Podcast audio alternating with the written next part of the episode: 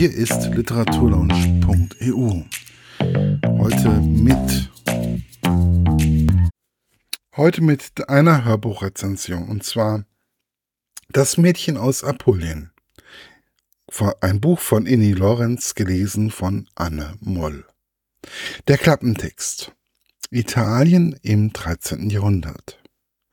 Pandolfina, Tochter einer Sarazenenprinzessin und eines apullischen Grafen, wächst wohlbehütet am elterlichen Hof auf.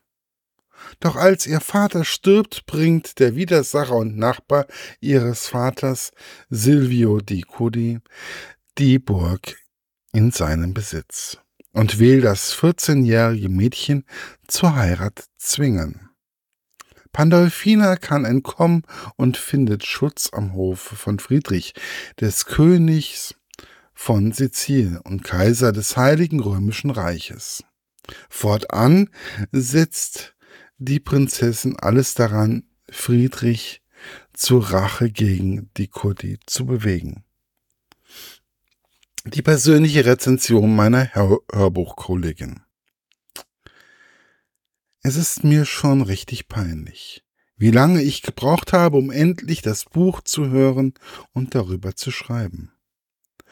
Bei einem kurzen Blick auf die Homepage war ich schon etwas wirklich erleichtert, dass noch kein neues Buch von Inni Lorenz erschienen ist.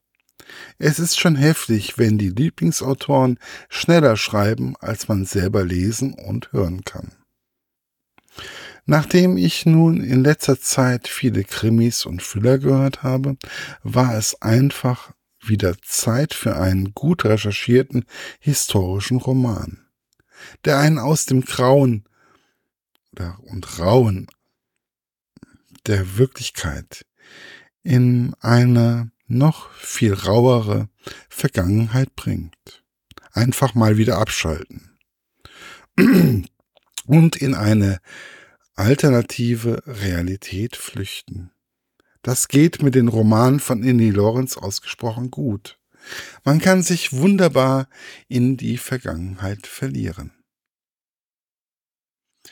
Diesmal geht es zurück in die Zeit von Kaiser Friedrich II. 1194 bis 1250. Und nein, es ist nicht Barbarossa. Das war Friedrich I., der Großvater. Gemeinsam hatten sie allerdings auch den ständigen Streit, Streit mit dem Papst, von dem beide auch exkommuniziert wurden. Zur damaligen Zeit eine echte Strafe.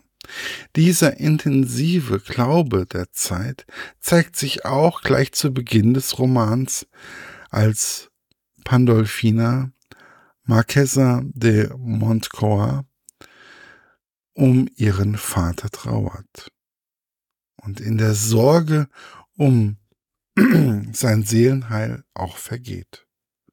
Da der Priester wie vom Erdboden verschluckt ist und nicht mit ihr in der Kapelle betete und bei seinem höchsten Herrn ein gutes Wort für den Verstorbenen einlegt, der geneigte Leser oder in meinem Fall Zuhörer ahnt schon, dass dieser oder dass dieser Priester faustig hinter den Ohren hat. Insgesamt kommt der Klerus in diesem Roman besonders schlecht weg. Passt aber auch zu den historischen Fakten.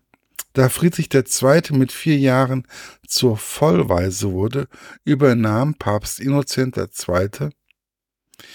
die Vormundschaft und nutzte dies genauso aus wie andere weltliche Berater.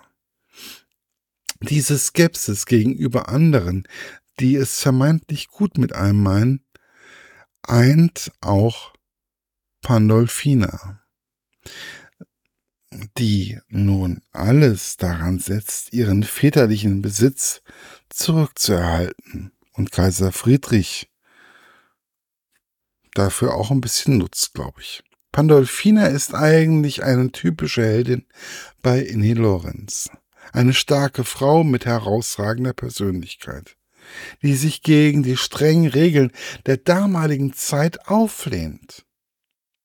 Mal tut sie dies mit brachialer Gewalt, mal mit List und Tücke, aber wie auch immer, sie kommt zu ihrem Ziel.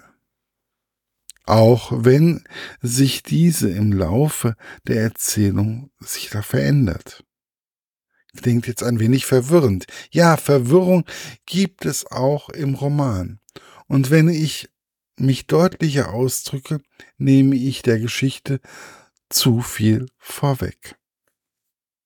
Insgesamt wieder eine sehr gelungene Erzählung aus der bewährten Feder von Inni Lorenz.